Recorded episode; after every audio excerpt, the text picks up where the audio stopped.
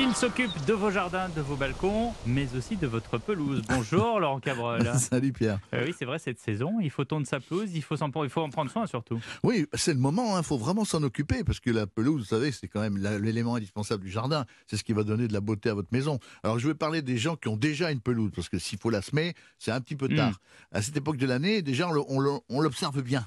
Et on s'aperçoit qu'il y a de la mousse. Mm. Et la mousse, justement, c'est très très ennuyeux parce que ça se propage de manière considérable. Donc il faut déjà l'enlever. Pour l'enlever, vous prenez un scarificateur. Le scarificateur, il y a une manche, deux roues, et vous avez des lames incurvées Ah, qui oui. vont arracher la- la mousse. J'ai vu un jardinier public faire ça l'autre jour. Voilà, alors donc ça c'est la scarification qui permet d'arracher la mousse et de la mettre de côté. Ensuite vous allez remettre quelques graines pour que ça reparte. Mais ce qu'il faut savoir c'est que le scarificateur, si vraiment votre pelouse est grande, vous pouvez le louer. Mhm. Vous pouvez louer des, des scarificateurs moteurs, un moteur. Et là c'est encore moins, moins, compliqué. contraignant. Voilà. Ouais. Alors donc vous allez scarifier.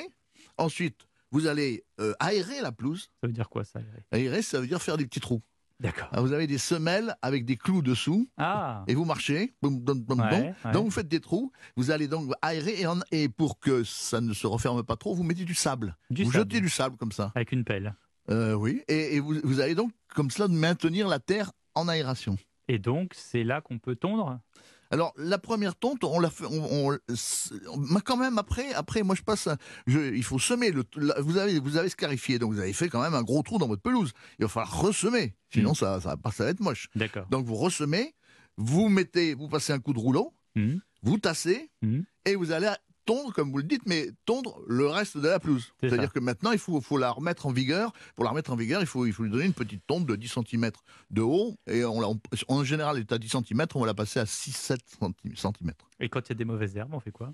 Ben, on désherbe. Mais enfin, non. C'est ce que je dis, ça va faire bondir beaucoup de ceux qui nous écoutent. On désherbe. Il existe des désherbants, c'est ce que je voulais dire, des désherbants qui détruisent toutes les mauvaises herbes, comme si la pelouse n'était pas une mauvaise herbe. Et Ils détruisent toutes les, les herbes que ne veut pas une pelouse. Voilà, Donc, pour la certes- rendre jolie. Voilà, c'est- c'est c'est- c'est ciblé, si vous voulez. Et vous allez donc passer ce petit ce désherbant qui va redonner à la pelouse toute sa place. Elle va reprendre sa place, elle va s'étoffer, elle va devenir belle. Et vous allez pouvoir aussi jouer au ballon, jouer avec Et, les enfants. et on met de l'engrais.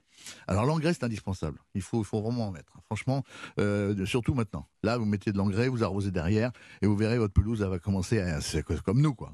Elle va, elle va ré- va se régénérer, elle va revenir en pleine forme, Eh ben avec voilà. Péter la Non, santé. non, mais quoi. les pelouses, c'est comme un gâteau, hein, c'est-à-dire euh, deux œufs, euh, un peu de farine, euh, du beurre et on met au four. Tiens, on n'a jamais fait ça.